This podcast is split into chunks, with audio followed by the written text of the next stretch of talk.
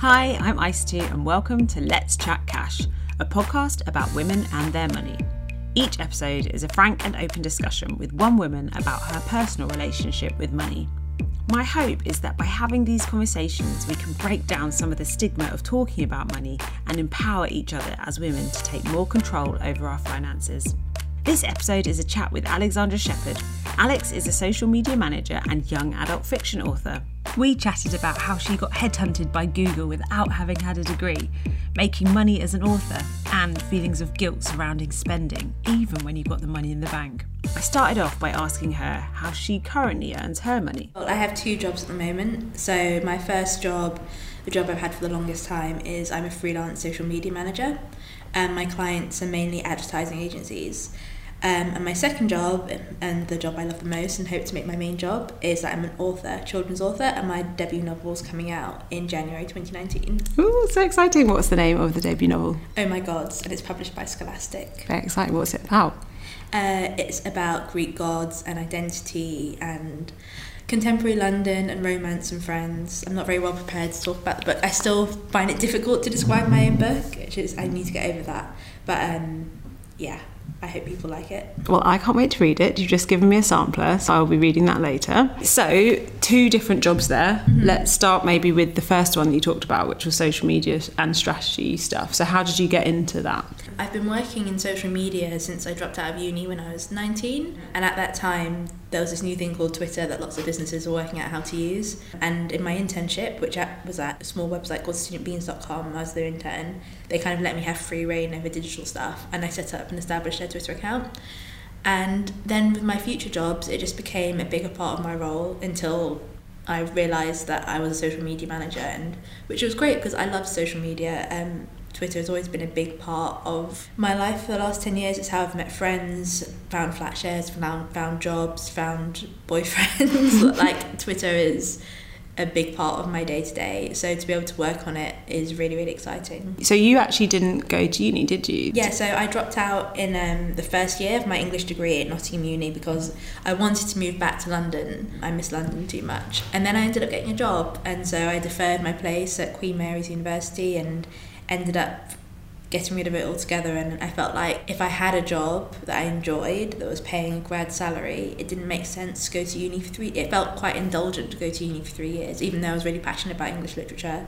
I was thinking practically I didn't want to pull myself out of a career field that seemed to be going well for me at the time. Mm, yeah definitely. Is it anything that do you ever look back and think well do you feel like you made the right decision not going to uni now I think I made the right decision, but it's not without its regrets. Like a couple of my friends are doing creative writing MAs at the moment, and that looks super fun. Mm. I don't have any debt, any student debt at all. Mate, that's so, amazing. I'm um, so jealous.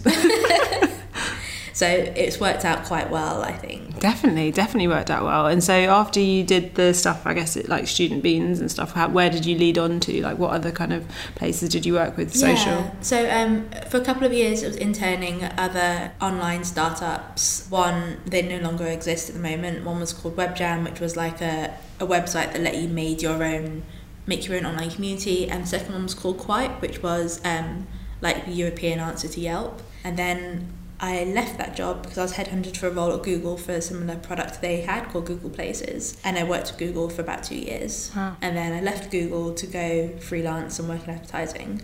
And I've been in advertising ever since. Wow, amazing. So you worked all over the place. So that's social, that's how you kind of got into that field. But what about writing? How did you get into that? Yeah, so writing has always been something I've always loved from when I was like four or five, I was writing my own stories, and I always wanted to be a journalist, but I kind of put that idea to bed when I left uni and I had a few internships over the summer um, at Time Out, Shortlist, and the now defunct, um, oh god, what's it called? Women's magazine. They used to do they used to do the um, they were most famous for their sex positions illustrated by Barbie oh, Kendall. Like more. More, that's it. more magazine. Um, and then I just it felt like it was fun, but it felt like I didn't really it didn't didn't have the same excitement as working in social media and startups had. It felt a bit old fashioned and backwards and and so no wonder I felt that way because most of my tasks were like shredding papers and collecting coffee, so of course I'm not going to feel excited about it. And then you might just get the tiniest little writing job where you're doing the questions for the agony aunt or something like that. And What? You mean those aren't real? I was actually quite surprised. Don't laugh. and it just felt like this is not what I want to go back to You need to go back into when I can mm. just work in startups, which seems so much more exciting mm. and interesting and open to change. And it didn't help that a lot of the journalists themselves were saying they're like, this is an industry in decline. Mm. Don't consider this as a career unless Wow. you really love it. Yeah. So that so you sort of put writing to one side, but then what made Yeah. you kind of pick up novel writing?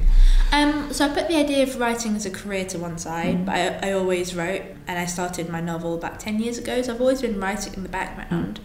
I just, for a number, number of reasons, never thought I would be published. It was like a dream one had. Um, but then in the last five years or so, I started taking it more seriously. So you've got these two kind of jobs, two ways, I guess, of making money. So which of the two makes you more money? Oh, hands down, the advertising, social media management. You're probably not going to be surprised to hear this. It isn't actually a great deal of money in publishing. What? I'm sad. yeah, me too. but um, it feels like the money I get from writing fiction is almost like a bonus because I think I would have done it anyway. Mm. And I think maybe I'm saying this because this is my first novel, but mm. you feel this immense gratitude that someone would even want to pay you to do something that you love so much. Mm. And I know it's a business and I shouldn't think of it like that, and that's why I have an agent who will fight for my behalf. I'm definitely not in this for the money. I would like it to be my full time job, but I'm also um, pragmatic about the fact that many authors have many different things going on, many different income streams. So tell us a little bit more about the process of actually you started writing, but what's the process of like getting a book published? Like how does that even work? So for me, I had to get an agent 1st Most writers, I think, do. I found my agent through Twitter. Amazing. Twitter- Everything's coming together. So they're kind of like linked these two paths. And once I signed um, to an agency called Pontas Agency based in Barcelona, um, they worked with me to get my book in a better shape. And that took about the best part of a year. Wow. And then this time last year, I went on submission, which means that they send the manuscript to their uh, publisher contacts and try to get them to read the synopsis and the first three chapters. That was a surprisingly agonizing process in that once it goes out, you are just refreshing your inbox daily. Oh my god. Waiting to hear back, and you don't have the distraction of writing a book Right. the writing's done. So you've been working, working, working for years on this project, Mm-hmm. and then it's out there in the world, and you're just waiting for someone to love your little baby. Yeah. So That's pretty tough. That's worse than waiting to find out if you've got a job, I guess, because you've been. It's similar Mm. though, yeah, similar to that sort of just waiting, waiting, waiting. Except that when you apply for a job, you typically get one rejection, whereas I think I got dozens. oh, wow, really? Yeah, yeah, and that's fine. I remember, I think I separated it mentally from me. Like, this is my book, not me. They're rejecting. Hmm. They're rejecting my words on page. Wow. And that made it much easier. And it's it's also subjective. When editors say that they're rejecting your book, it it could be that they say, "Oh, we'd love to have a look at it if you change X, Y, and Z," and that could be the same X, Y, and Z that a different publisher loves about it, but Hmm. Oh, they don't like wow. everything else. So there's so much there's so much conflicting feedback Yeah. in the rejections that it's hard to take it all on board because it's just someone's opinion. Yeah. Um, but eventually, I found a publisher in Scholastic, and I met my editors there and loved them, Wow. and it's actually been a really good fit. Mm. So once I signed with them, Scholastic worked with me again to make the book better. They had their own edits, which really improved the book, and I've been doing that up until July, Wow. and now the book is going to print next month, I think, Yay, So exciting. So it'll be out in January. January. So yeah. excited. And I can't wait to read it. So once you've gone through that whole process and you found your publisher, do they give you like some money to write it? Oh yeah, I've got the money part. So um, once I accepted Scholastic's offer, we signed a contract. They gave me an advance. But um, in the publishing world, this is new to me. You don't get the advance all in one go. You get the advance in three chunks. At Oh. least that's how it worked with my publishers. So you get the advance in one third when you sign, in one third when you deliver the finished manuscript, and the final third when you are published. So I've only had two thirds of my advance. Wow. And then is that all the money or do you get money like if it sells if it becomes like the next Harry Potter, do you get like a bit more money? Royalties, Yeah. so you get royalties, I think twice a year. But you need to earn out your advance first. So the advance is sort of like an interest-free loan. Oh, is that what it is? Yeah. I thought they were just paying you that money. No. No, it's traditionally an advance is so that you would have enough money to live on while you wrote the book. And is it enough money to live on? No, absolutely not. It's it's like um well maybe if you were very frugal, but I'm not. I think another writer friend I had described it as enough for a very nice holiday or two, Wow. And like some money savings put away, Wow. um, but not enough to live on solely. And I think there are very few authors who live solely on their advance money. Wow. They have school visits, they have freelance writing as well, um, or maybe they're writing consultants for scripts or screenplays or even copywriting. Hmm, that's so interesting. I didn't really have a sense of that. There's a lot of different stuff you have to do even after you get that deal to still make ends meet, basically. So, going back, I guess, to your social kind of media work, now that you're you've been more focused on your book, you kind of are you still working full time or are you freelancing? Like, how do you balance all of that? Yeah, so I'm freelancing part time at the moment, which um, I really, really like. It's given me so much more time to edit and focus on other writing projects. Um, especially as my current job isn't in an office, I'm working from home, so it's much more flexible. But the great thing about freelancing is you can pick up these short term contracts, and if you know, come January, I realise that I need to boost my savings a bit, I can just go full time for a couple of months. Um, I'm lucky enough there's enough work in my field where I live that I can be quite picky and flex and choose um, jobs that work for me. Hmm. So you're living in London and you don't live at home, right? Do you Yeah. rent. So and you're like freelancing and stuff. Like how do you manage your money? Do you set like yourself a tight budget? Like how do you kind of keep on top of all the incomings and outgoings? Yeah. So um, I quit my full time job in May. I had the summer off to finish off my book and just go on a few holidays. It was great. Yeah, sounds great. And then I started work back again in September. So I had about four months off. and how do you plan that? Like had you saved up money to do that? Yeah, I'd saved up money to do that. So um, I had enough money to live on comfortably for four months. For I knew I'd have to go back to work again. I didn't Mhm. want my savings to drop beneath a certain amount because I have rent to pay and stuff like that. I didn't live at home, so it's not like I can ask my parents if I can not contribute to the house for the month. Like Mhm. if I don't pay my rent, my housemate can't pay her mortgage, Yeah. so that can't happen. Yeah. How do you decide what that figure is going to be? Like, this is what it's going to full blow. Do you decide it's like a certain amount of months of rent, or like what do you? How do you set that figure of I need my savings to be X? I based it on how many months I wanted to have off versus how much I spend per month, and I was quite Mm. pra- pragmatic. Um, I used my salary as a starting figure, and then deducted the money I'd usually put in my savings account, and said that was what I live on monthly. So that I knew I had a lot of holidays. I didn't want to go in those holidays and not go out and stay in the Airbnb all that time. I wanted Mhm. to actually have fun and do stuff and not change my lifestyle too much. And it, which isn't true actually. I have made some changes to my lifestyle. I've hardly bought any new clothes this year. Mhm. That's probably the biggest change for me. I had to think about what was important to me, and what was important to me was not having to say no to social stuff Mm. because I hate having to say no to social stuff because I don't have the money. Mhm. I feel like I just get the biggest FOMO of missing out. Um, and also my fairly expensive spin classes. I love them so much. I And saw this on your Instagram or whatever the other day about Soul Cycle. Is it Soul Cycle? It's called Psycle P S Y. my other friend does that. It looks literally like my worst nightmare. It's but amazing. I love it. they're very expensive though. They're cheap if you buy in bulk, Okay, that's how they get you. I've been doing. That's how they make you Um, commit. Yeah, exactly. But I love it so much. Um, and I knew that if I had to downgrade that to like a, a local gym, which would be like fifteen pounds a month or whatever it is, like they're like Mm. forty pounds a Mm, month. mm. Go to spin classes. I've tried those spin classes. Yeah. I know I don't stick to it.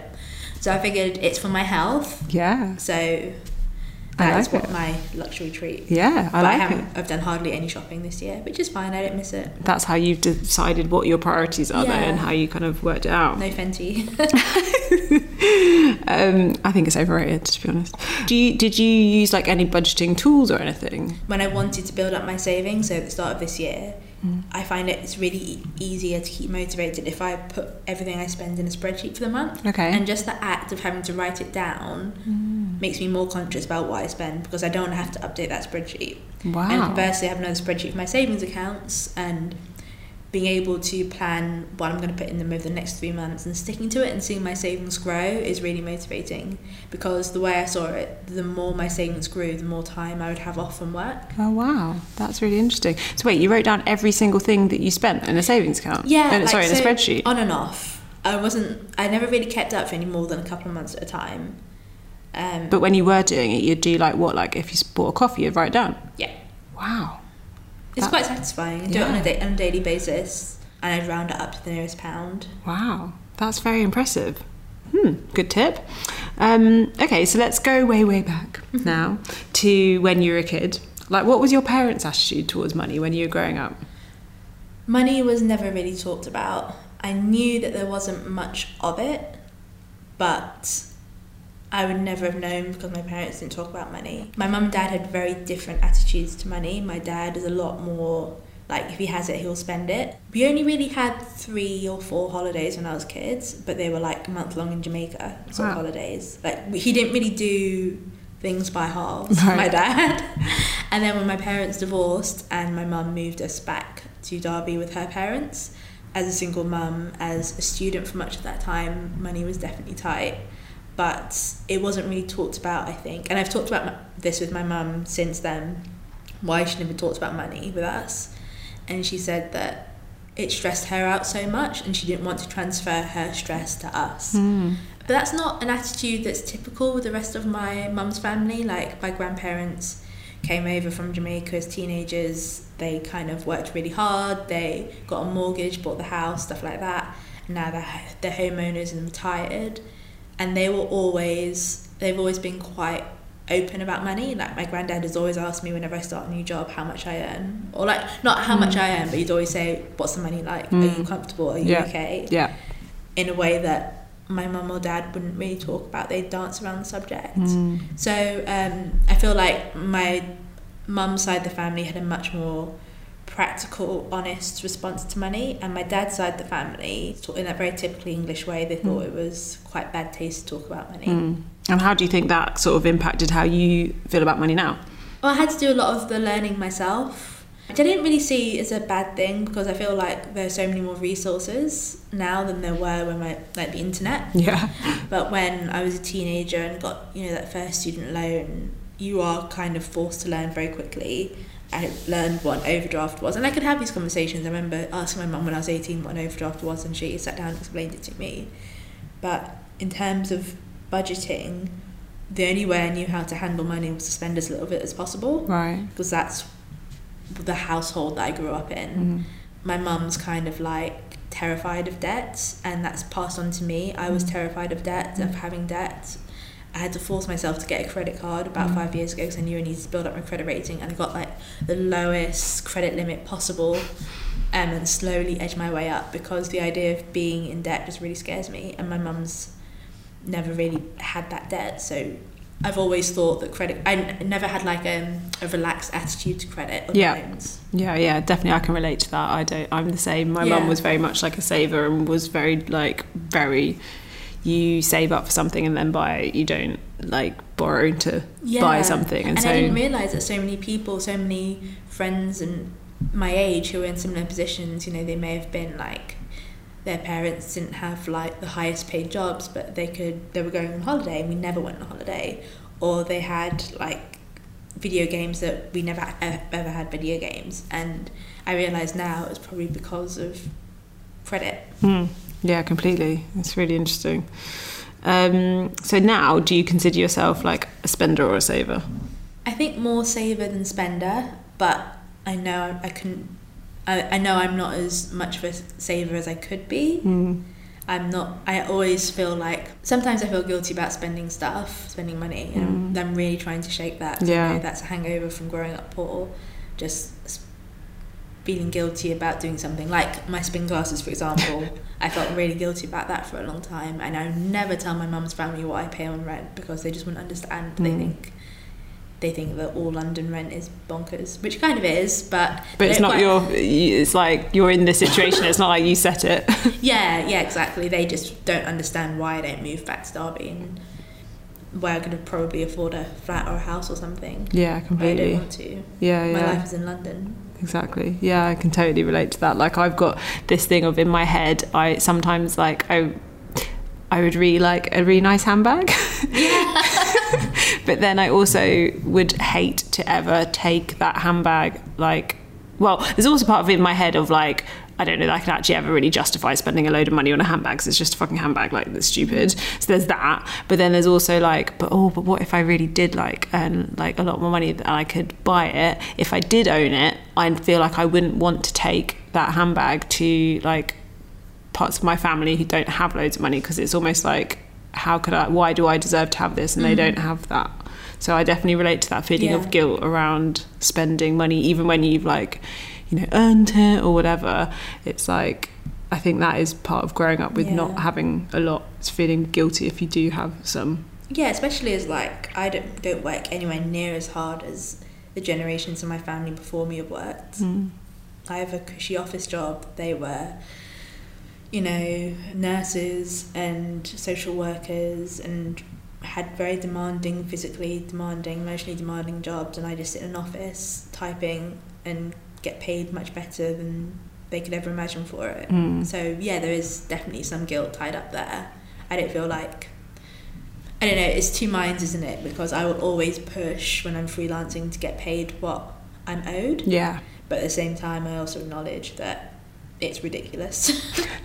not really you work hard you know and it's Yeah. all yeah but I know what you mean so on that note what what's the best money you think you've ever spent Ooh, um that is a really good question. Um, probably the money, and it wasn't much money, I must add, I spent on my creative writing course, the first one I ever did, because that gave me the confidence to finish my novel. amazing. Um, and that was oh my god it was so cheap. I think it was like 60 pounds for 10 lessons or something. What? Yeah. that's it? It- i don't think i paid any more than maybe oh god i'm gonna get it wrong. It's called the write like a girl girls spelled g-r-r-l course. Ah. and they do them in london and bristol and i think manchester. And kerry the course manager there is just amazing and they were designed to be affordable and accessible for everyone That's incredible.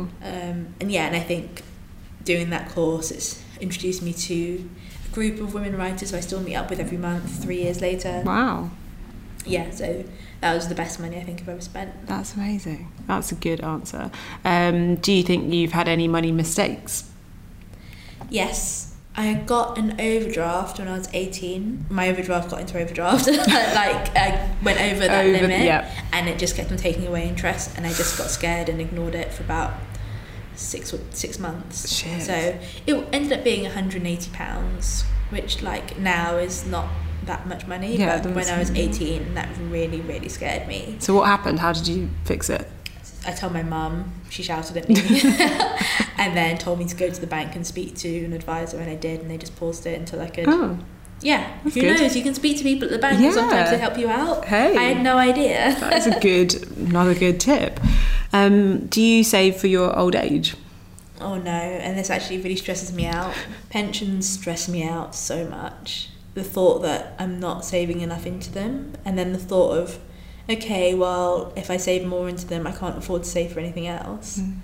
It feels like it's impossible, Hmm. especially now that I'm freelance, so I don't get the the employee the employer contributions Yeah. off my pension anymore and and actually when I last went freelance I tried to be proactive about this Mm. and see if I could set up a private pension or whatever it's called Yeah. and you've got to see like a mortgage uh, uh, you've got to see an advisor a financial advisor to do it for you and Mm. it just felt so muddling and of course you can just easily think that it's not going to happen for 50 years You're not gonna get old.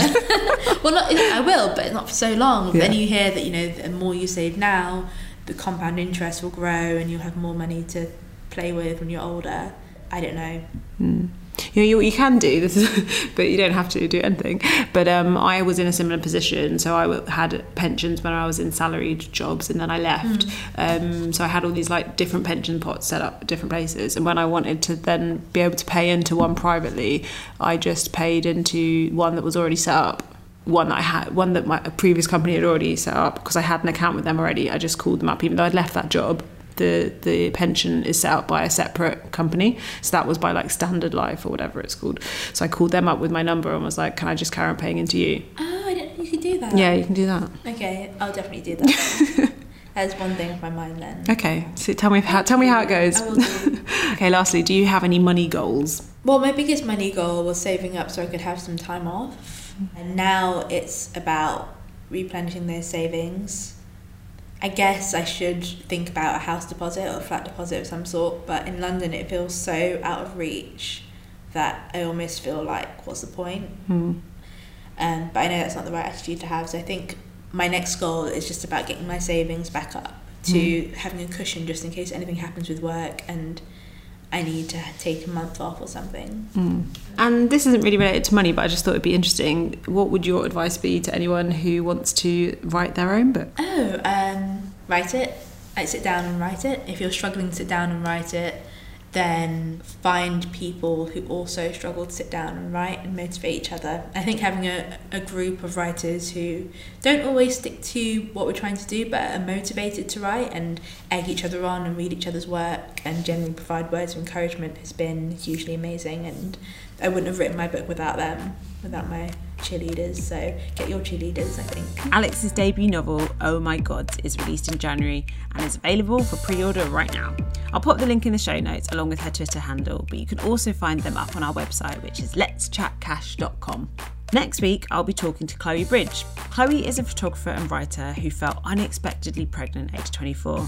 This forced her to completely replan her life and career. I chatted to her about earning money as a micro influencer, financially planning for the future when you have three kids, and the emotional reality of being in debt. I felt guilty that I couldn't moan that I was sad because we had no money. Mm. So you just put up with it and get on with it. You just, you know, it's that British thing of like, well, I'm not going to say anything. I'm not going to actually tell people how I actually feel. That's all on next week's episode of Let's Chat Cash. Subscribe so you don't miss it. And if you're feeling extra generous, I'd love it if you gave this a review as it really helps other people to find us. Cheers, and I'll see you next time.